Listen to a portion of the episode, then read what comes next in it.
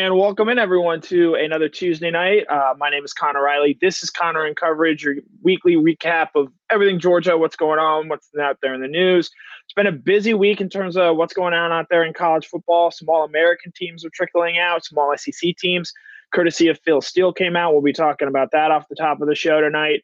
A uh, lot of news on the college football playoff and what that is looking like uh, coming out today. We'll sort of give you an overview of what's happened what's going to happen next and how it all sort of picks up and changes steam as things continue to progress there uh, to where it looks like we're going to get a 12 team playoff. I think the bigger question now is when that happens and not so much if it happens. I do think the powers that be want to see this get to 12.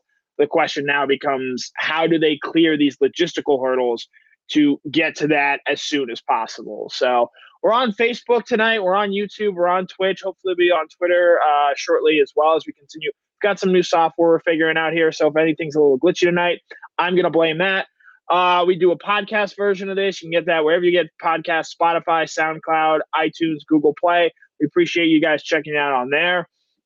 Facebook questions, comments, uh, go ahead and ask them. We'll get to them at the end of the show tonight. But without further ado, let's go into our sort of first subject here of the night, and that is going to be about a certain quarterback on the Georgia team. That would be JT Daniels. And if you didn't read it, uh, Mike Griffith just had a story post uh, a little bit, a little while ago.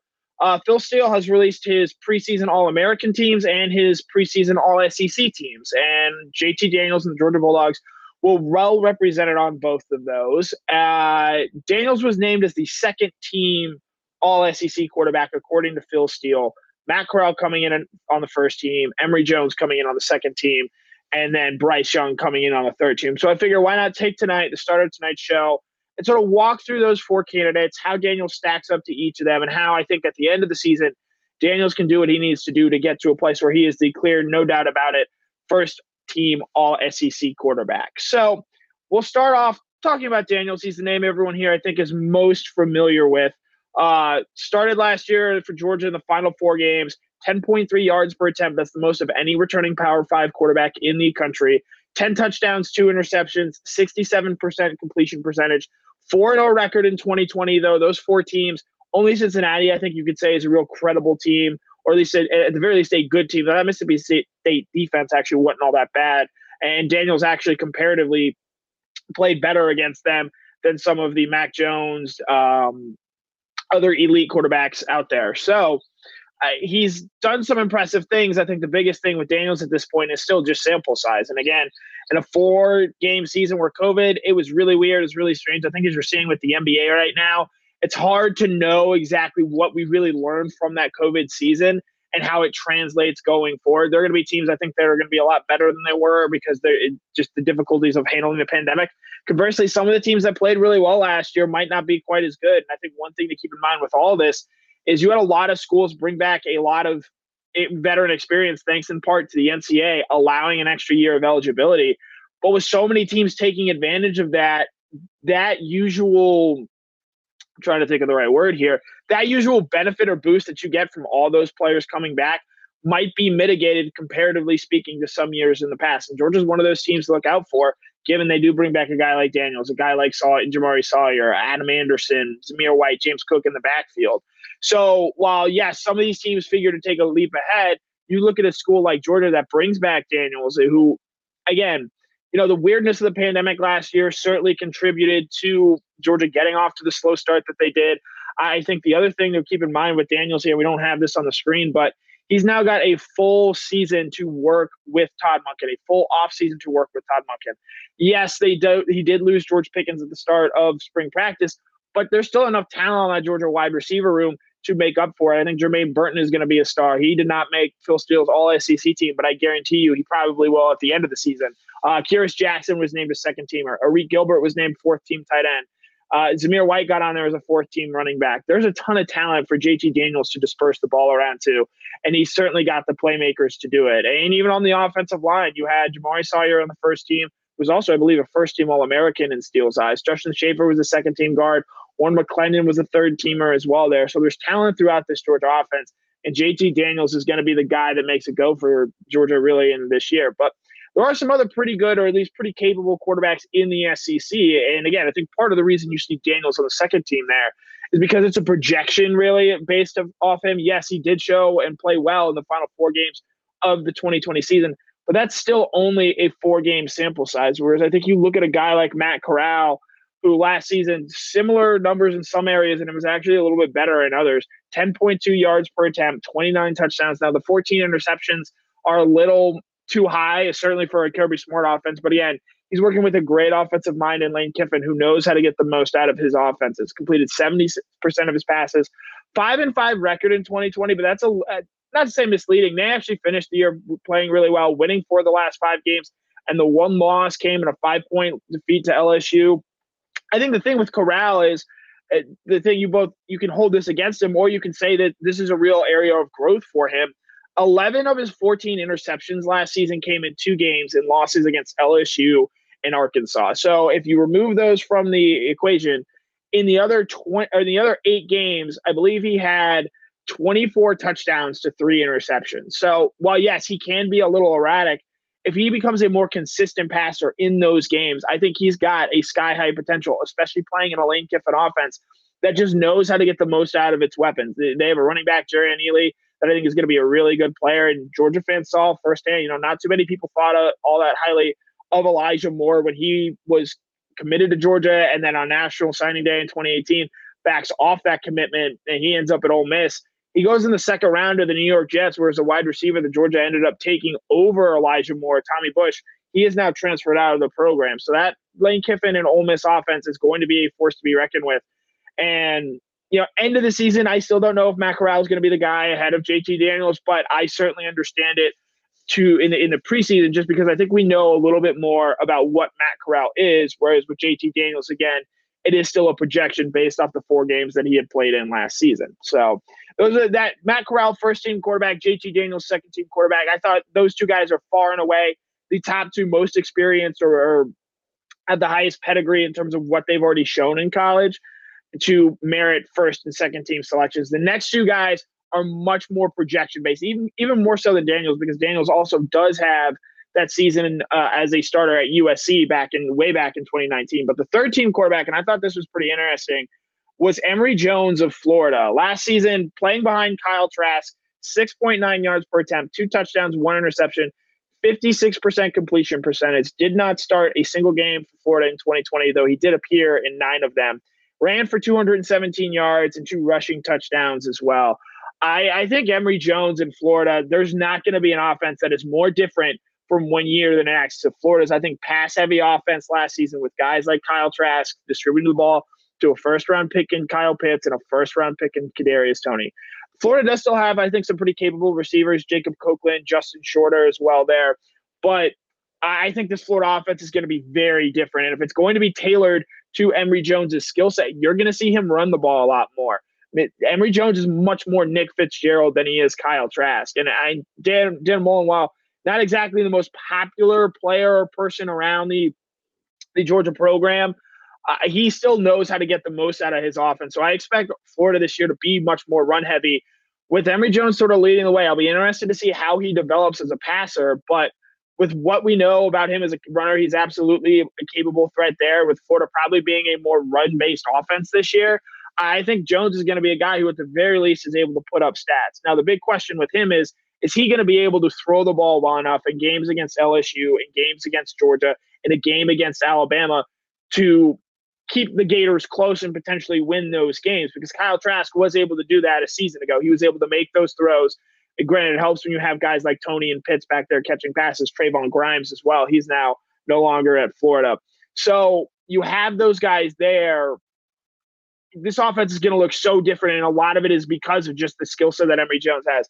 I will note that Anthony Richardson behind him is someone who did look impressive, and I use that in air quotes there in uh, Georgia, in Florida, is just shellacking in the Cotton Bowl against Oklahoma. So I do wonder a little bit if Emory Jones doesn't get off to a great start, if he does struggle against Alabama, how quickly might Dan Mullen in Florida be ready to look at a guy like Anthony Richardson, who does have some intriguing athletic skills along with a cannon arm, and he might ultimately end up being, I think, a better passer than Emory Jones.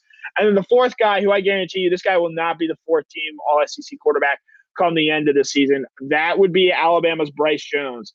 Uh, last season, similar to similarly to Emory Jones, Bryce Young was limited to backup duty. 7.1 yards per attempt, a one touchdown, zero interceptions, 59% completion percentage, only threw 22 passes all season. So even compared to some of the other recent Alabama quarterbacks, you look at a guy like Tua, even before he became a starter, even before he came into that uh, national championship game against Georgia, Tua had thrown a good number of passes, and so he was a little bit more well known. That's not necessarily the case with Bryce Young. Now, what we will say about Bryce Young is probably in terms of potential, he has a higher ceiling than anyone on this list. And I actually include JT Daniels in that. He was the number one overall quarterback in the 2020 recruiting class, an absolute stud. I think he's a guy who it might take him a little while to get up to speed, but I think at the end of the season, when Georgia and Alabama are playing in the SEC championship game, Bryce Young is going to be every bit as capable as I think everyone thinks he will be. I, you know, they do have to replace some major weapons, obviously, on the offensive side of the ball, but I think they've still got enough talent there. They've got a great coaching staff, obviously, with Nick Saban, but then bringing in an, NFL head coach and Bill O'Brien to be your offensive coordinator, another NFL coach uh, and Doug Marrone to be your offensive line coach. I think they're going to be able to figure it out. They're still going to be able to score a lot of points there in Alabama this year, and Bryce Young is going to be a big reason why. But having said all that, I still think if you if you told if you ask me right now to pick the guy who's going to be the best quarterback in the SEC come the end of the season, I think that's going to be JT Daniels. And the reason I say that is just because I think there's enough with this Georgia offense. There's enough talent there, and he's shown, at least in the past, enough promise to be able to get that offense to where it needs to be. You saw it in, in the Peach Bowl, where again, it wasn't the most impressive game for JT in that Peach Bowl. There are, I think, and he even admit a lot of throws that he had left out on the field. But What I keep coming back to is when Georgia needed him to make plays, he did. He had a couple of long passes in that game to George Pickens and Arian Smith, where if they're frankly a little bit better throws on his end, Georgia is scoring touchdowns on those plays. And maybe it's not the close game at the end of the game, but even you look back to that final drive where Georgia needed a field goal. Cincinnati was not going to let themselves get beat deep again after giving up two bombs earlier in the game. So what did Daniels do? He adjusted. He found Kenny McIntosh underneath on a couple of short check down passes, was able to do enough to get Georgia into scoring position and ultimately win them the game. Daniels wasn't perfect to end last season, but I think it's worth keeping in mind. He tore his ACL in the first game of the 2019 season and then didn't end up playing again in a competitive environment until November of 2020. So that's a huge layoff for a guy that with quarterback play, as we've seen, just getting reps really helps. And I think you look at the last two quarterbacks on the national champions, Joe Burrow and Mac Jones, those guys both got reps the in the season, significant starting reps prior to their season, their final seasons in college. Obviously, Burrow got to start the entire uh, 2018 season for LSU, and then Mac Jones got to take over for an injured Tua Tagovailoa. I think that really helped both those guys, and then ultimately allowed them to take off in the manner that they did in their final seasons. And ultimately, those guys, perhaps more than anything else, were the reason that those two schools were able to win national championships. Yes, DeVonta Smith, Ja'Marr Chase were great. Yes, they both had stellar offensive lines. But when it comes down to it, you still, I believe, need a quarterback who is a difference maker, a guy who can win you the game. I don't know if a school like Georgia needs JT Daniels to be the best player in the country like LSU did. Or, you know, even Clemson like they did with Trevor Lawrence. I think he can be a Mac Jones type where there's enough talent surrounding him for the, for for Jones to still make some of the plays, but not have to be the absolute unquestioned best player. He wasn't for that Alabama team a season ago. I do think that's a, a situation similar to what JT is going to be in at Georgia this year. He's got talent around him. Now, there might not be someone this season who can do and replicate what DeVonta Smith did last year. In fact, I don't know if we ever see a wide receiver play as well as DeVonta Smith did again. But again, Jermaine Burton, Darnell Washington, Arik Gilbert. There's so many names. And if I name all of them, I'm sure there are still going to be fans in the chat who are saying you're forgetting player X, you're forgetting player Y. There's enough talent on this Georgia roster that I think JT Daniels, with the talent that he has, can elevate it and really make the Georgia offense one of the best best teams in the country. I, which is again, that's always sort of the goal in Georgia. You could make an argument has been the best team, one of the best teams in the country, but they haven't been the definitive best team. And if they are at the end of this season, I think JT Daniels is going to be a big reason why. So if Georgia can do that and get the most out of Daniels, I think it's going to be pretty clear and obvious come December. He's easily the quarterback in the SEC. And if he continues to make the improvements, improves slightly on accuracy on deep balls, and he learns to not take as many hits, get out of the pocket, get throw the ball away. I, I think that's going to allow him to take the steps he needs to becoming not just the best quarterback in the SEC, but potentially the best quarterback in the country because Joe Burrow was that two seasons ago. Mac Jones may not have been the best quarterback in the country, but he wasn't that far from the top. And I think Georgia's going to need JT Daniels to be in that similar type ballpark if they're going to win a national title this year.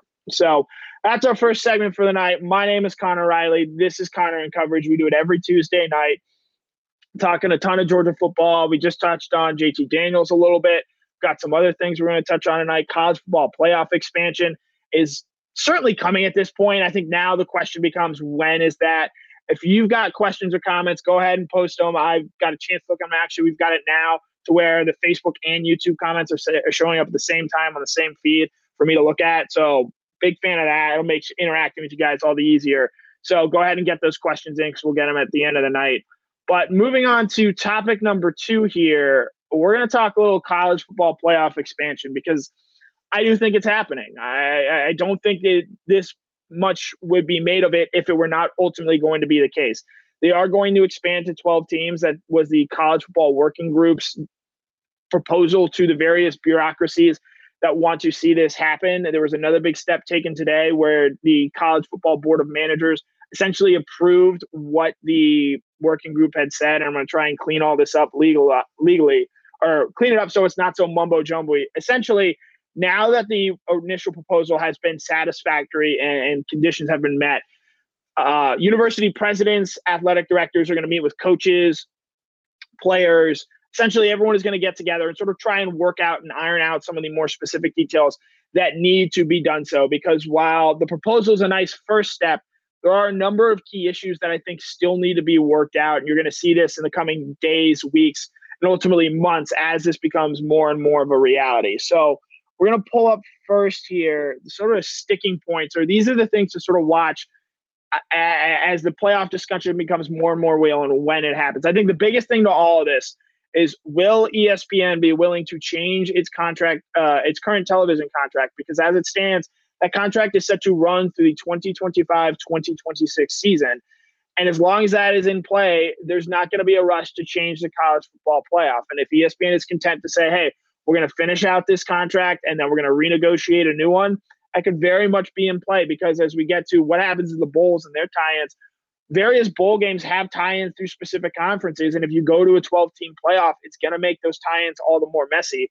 I would also point out that the bowls have already decided what years they're going to be college football playoff semifinals and college football playoff finals. So that's another sort of layer to this. The bowls, the contracts, television contract with ESPN, they're all sort of tied in together. And that's something that these schools are going to have to come together and decide on. And specifically with that television contract, that's going to be an ESPN decision because they could be content to just keep banking the money that they have now, or they could be willing to rip it up, start it over, use sort of the exclusivity that they have to where you don't say have like a Fox come in and say, hey, can we get one or two playoff games? So I think that's going to be something that's very much worth watching. And ultimately, that to me is going to be the biggest hurdle of whether or not this happens sooner rather than later.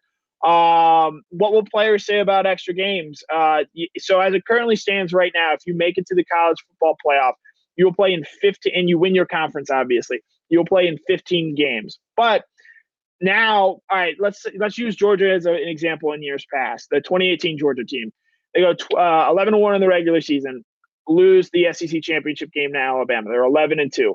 Make the college football playoff as a five seed. Win that first round game. So now they've played 14 games. Now you're in the quarterfinals. Let's say they won that game.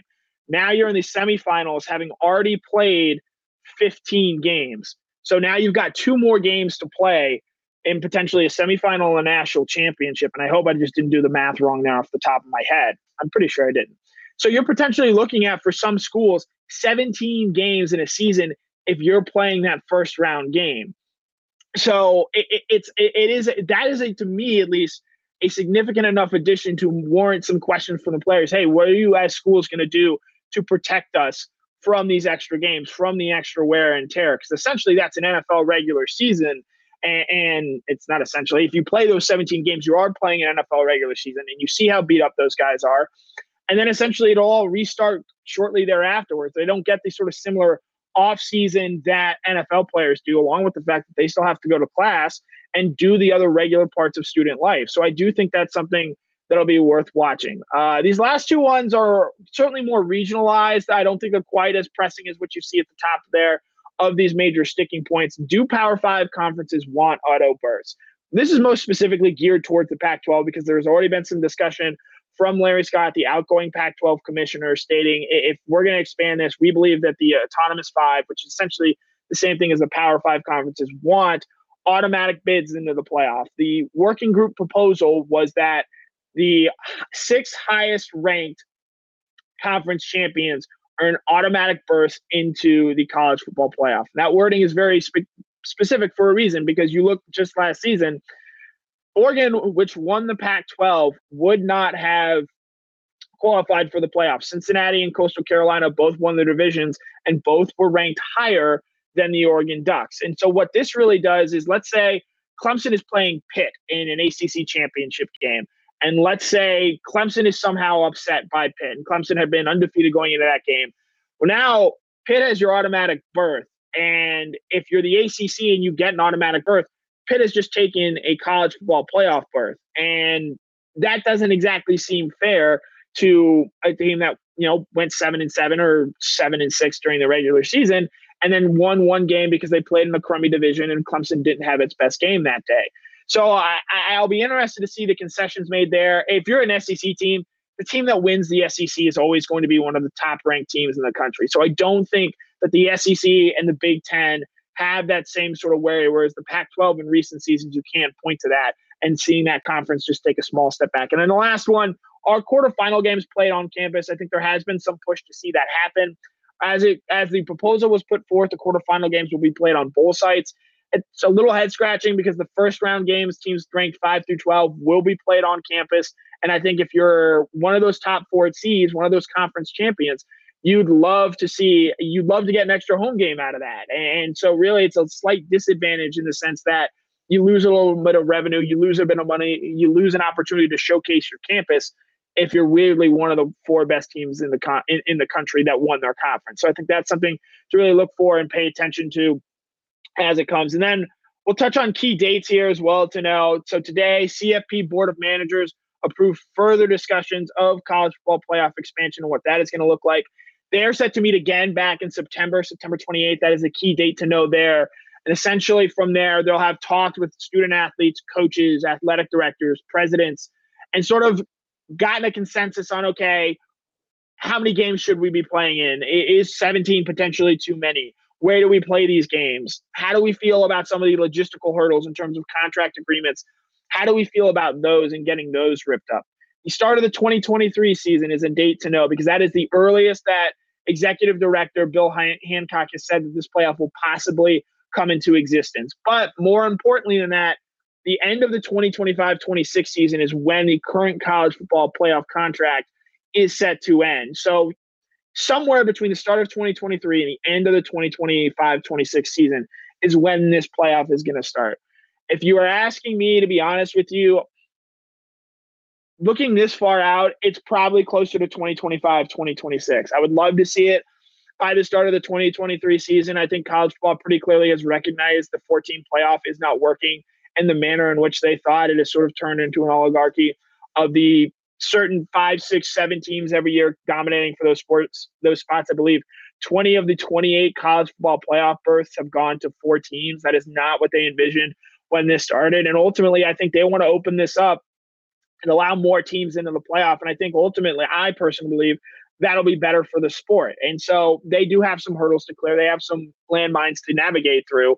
But ultimately, it's one of the disconnects that really exists, I think, between college football as a whole, where you have this fan base, this rabid fan base that, I mean, you you're not going to be able to tell them why can't we do this right now? Why can't we have it this season? I mean, last season you look BYU and Coastal Carolina played a game on two days' notice. So these contracts, I think, are going to be getting in the way, so to speak, of college football fans really seeing a product that they want on the field. And I can tell you, if it's the 2026 season and that's the first year we get this expanded playoff, college football is going to be in a much worse place. They, in my opinion, the powers that be, they need to try and get this product and get this to a 12 team product as soon as they possibly can just because I think from a whole, you're going to want to, fans are going to want to see this. And I think you look at sports like hockey, you look at sports like NASCAR, even baseball a little bit.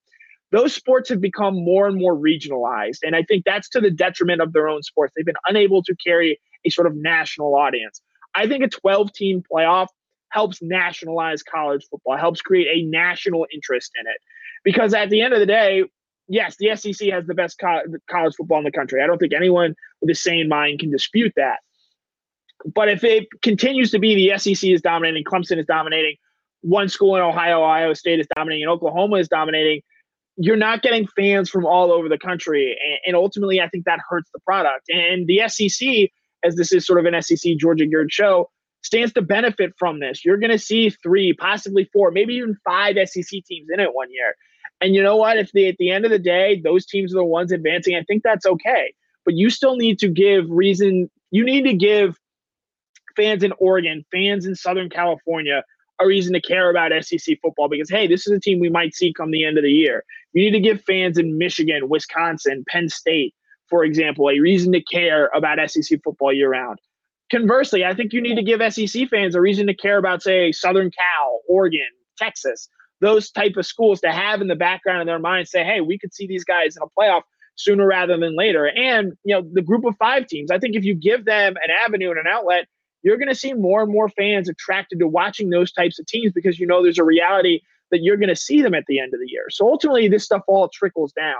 And I hope that the powers that be understand that and realize that, hey, we have to generate a national interest in college football because since the start of the college football playoff, I believe that has unequivocally gone down. It has become a much more regionalized sport. Now, in the South, in Atlanta, Georgia, where I'm located, I don't think it makes that big of a difference. But I can tell you from talking to friends around the country, college football maybe is losing its cachet a little bit with the national audience. And I think and I hope that a 12 team playoff sort of restarts that, reignites that, and at least turns it into instead of a, a, a, product that is very different from the NFL, one that can mirror and compete with it, and sort of capture fans in a national way. And ultimately, I think a 12 team playoff gets there. And you just hope that they're able to navigate the sort of red tape that comes with it and sort of figure it out from there. So that's our second subject for tonight. We're going to uh, put on ice a thing I was going to do on Tykee Smith. If you got questions, ask him now. Uh, we'll go ahead and get to that. We've gone about 28 minutes already, so we'll get to you guys' questions, thoughts. Uh, you want to talk about Georgia Clemson opener? You want to talk about guys on the All American teams? Whatever you want to talk about. You want to talk about uh, the Supreme Court and NIL? I can do my best to explain that, but I can't imagine that'd be riveting television. So, with that in mind, open it up, ask away. Uh, I did see uh, Phil Rogers asking who plays in the slot. Phil, I think to start the season, you're probably going to see Kearis Jackson there. They're going to try and figure out who's the best X on this team. I think to start the season, you might see Marcus Rosemy-Jacksaint. You could see Arik Gilbert. And then I think at that Z position on the other side, you're going to see Jermaine Burton. But to start the year, I think Kearis is that guy. Maybe Don Blaylock as he gets healthy and as the season goes on, eats into some of the snaps there. Maybe Georgia is willing to get creative and flip flop Kearis and Jermaine because I think Kearis is a little bit more of a physical blocker that might excel better on the outside. But to start the season, game one at that slot position, I think you're going to see Kearis Jackson. Um, let's see. Um, comments, questions. Uh, yeah, Moose Thames. Uh, the college football playoff will not happen this year or in the 2022 season. The earliest it will happen is at the start of the 2023 season. And based on some of the discussions and quotes coming out today from athletic directors, it sounds like there were some hurdles to clear for that even to happen by that date. Um, let's see. Chris Smith, uh, yeah, Georgia will beat Vanderbilt this year. Um, Joe Wells asked uh, DJ Uiagalelei, how will he deal with Georgia's defensive line and backers? Uh, that's going to be, I think, one of the key matchups to watch because while DJ Uiagalelei played really well last year for Notre Dame, the Georgia defense, I think, is easily the best defense that he has seen. And that front seven in particular is going to give Clemson a lot of problems. You look back to their Sugar Bowl loss against Ohio State, Trevor Lawrence didn't have a ton of time, and that really affected who a guy who you know Mike Griffith has said is maybe one of the best college quarterbacks in recent memory. And so Uiagalelei again against a fast defense, an aggressive defense, a great defensive line that I think is going to have a clear advantage over the Clemson offensive line. it's going to cause him some problems. Now, DJ Uiagalelei is a massive human being, sort of like Ben Roethlisberger. And so getting him to the ground is not going to be an easy task. But if you can speed him up, if you can rush him and make him a little bit uncomfortable, I think that's going to go a long way in determining the winner of this game. Because conversely, Clemson's going to be able to do the same thing to JT Daniels. And I think whichever quarterback is able to process things faster and make the right decision and make the right play faster and more often is going to be the, the, the quarterback that ultimately I think ends up leading his team to victory. Uh, let's see. Uh, Robert Hannah asks, who do I think will be the starting secondary? To start game one against Clemson, I will go with Derion Kendrick at one of the corner spots, Tykee Smith at the star. I will go uh, Chris Smith at safety. I will go Lewis Cine at safety. And then I will go Jalen Kimber as the other cornerback. I think he might be cornerback one or, or, coming out of spring. He was Georgia's top cornerback. You know, you have Ameer Speed in there. You have Kelee Ringo. It'll be interesting to see what Nyland Green and Kamari Lassiter do this fall as they get sort of up to speed as freshmen. But I think Jalen Kimber is a guy that's going to be really interesting to watch. He's still a really incredible athlete, has great speed, great leaping ability. The biggest thing with him, and will always be the biggest thing. So he's sort of an inverse Jordan Davis. He's a guy who just has trouble keeping on weight. And so because of that, it, it, it, and this is something Kirby has mentioned, it's something that the nutrition staff has had to work with him on. If he's going to be physical out there and hang with those talented Clemson wide receivers, he's going to need to show that be able to play at a, at a, at a bigger weight. I think Kelee Ringo is going to play. I think Ameer Speed is going to play. But I'm excited to see what Jalen Kimber ends up looking like. And I think he's going to be a week one starting cornerback opposite um, Derion Kendrick because Derion Kendrick came to came to Georgia to start. They brought him in to start. He has valuable experience. He's played in big time games. And in a game against a Clemson team that obviously he knows well and has familiarity with, I think that's going to matter quite a lot. Um, Antonio Jones, what's the deal with Blaylock? Yeah, so he's obviously coming off ACL surgery. They're going to be cautious with him, and I think the depth that they have at the wide receiver position is part of the reason for that. Again, it's also it's the same ACL injury he tore a season ago. They didn't rush him back last season. Dom cleared all the checkpoints and did everything he could. It was a freak knee injury to have it happen to the same knee twice is just sort of unfortunate. But I think they're going to be a little slow with him. I don't expect much out of him from the Clemson game right now wouldn't be surprised to me if he is cleared to play in that game. But I think he's someone who, if you're looking for contributions from him, those are going to come in the second half of the season or even really start of October, because I think Georgia's going to use those games against UAB, South Carolina, or Vanderbilt to sort of get a guy like him more reps, more live action speed reps And maybe they will in August and in the Clemson game. Um, let's see. Um, Robert Hosea asked, Do you think at times they will load manage Jordan Davis and give other guys a chance with our lack of depth of position to get more snaps and experience? Actually, Robert, I'm going to go the other way. I, I, think Georgia wants to find a way to keep Jordan Davis on the field more. Obviously, he's a, an incredible run defender and someone that they want to have on the field at all times. But Jordan Davis came back to be an impact player in the pass rushing game. He wants to get after the quarterback. He wants to show NFL teams that he can affect the the the passing game as much as he does in the rushing game. And obviously, they have guys behind them. I think Georgia's depth on the defensive line is actually pretty good.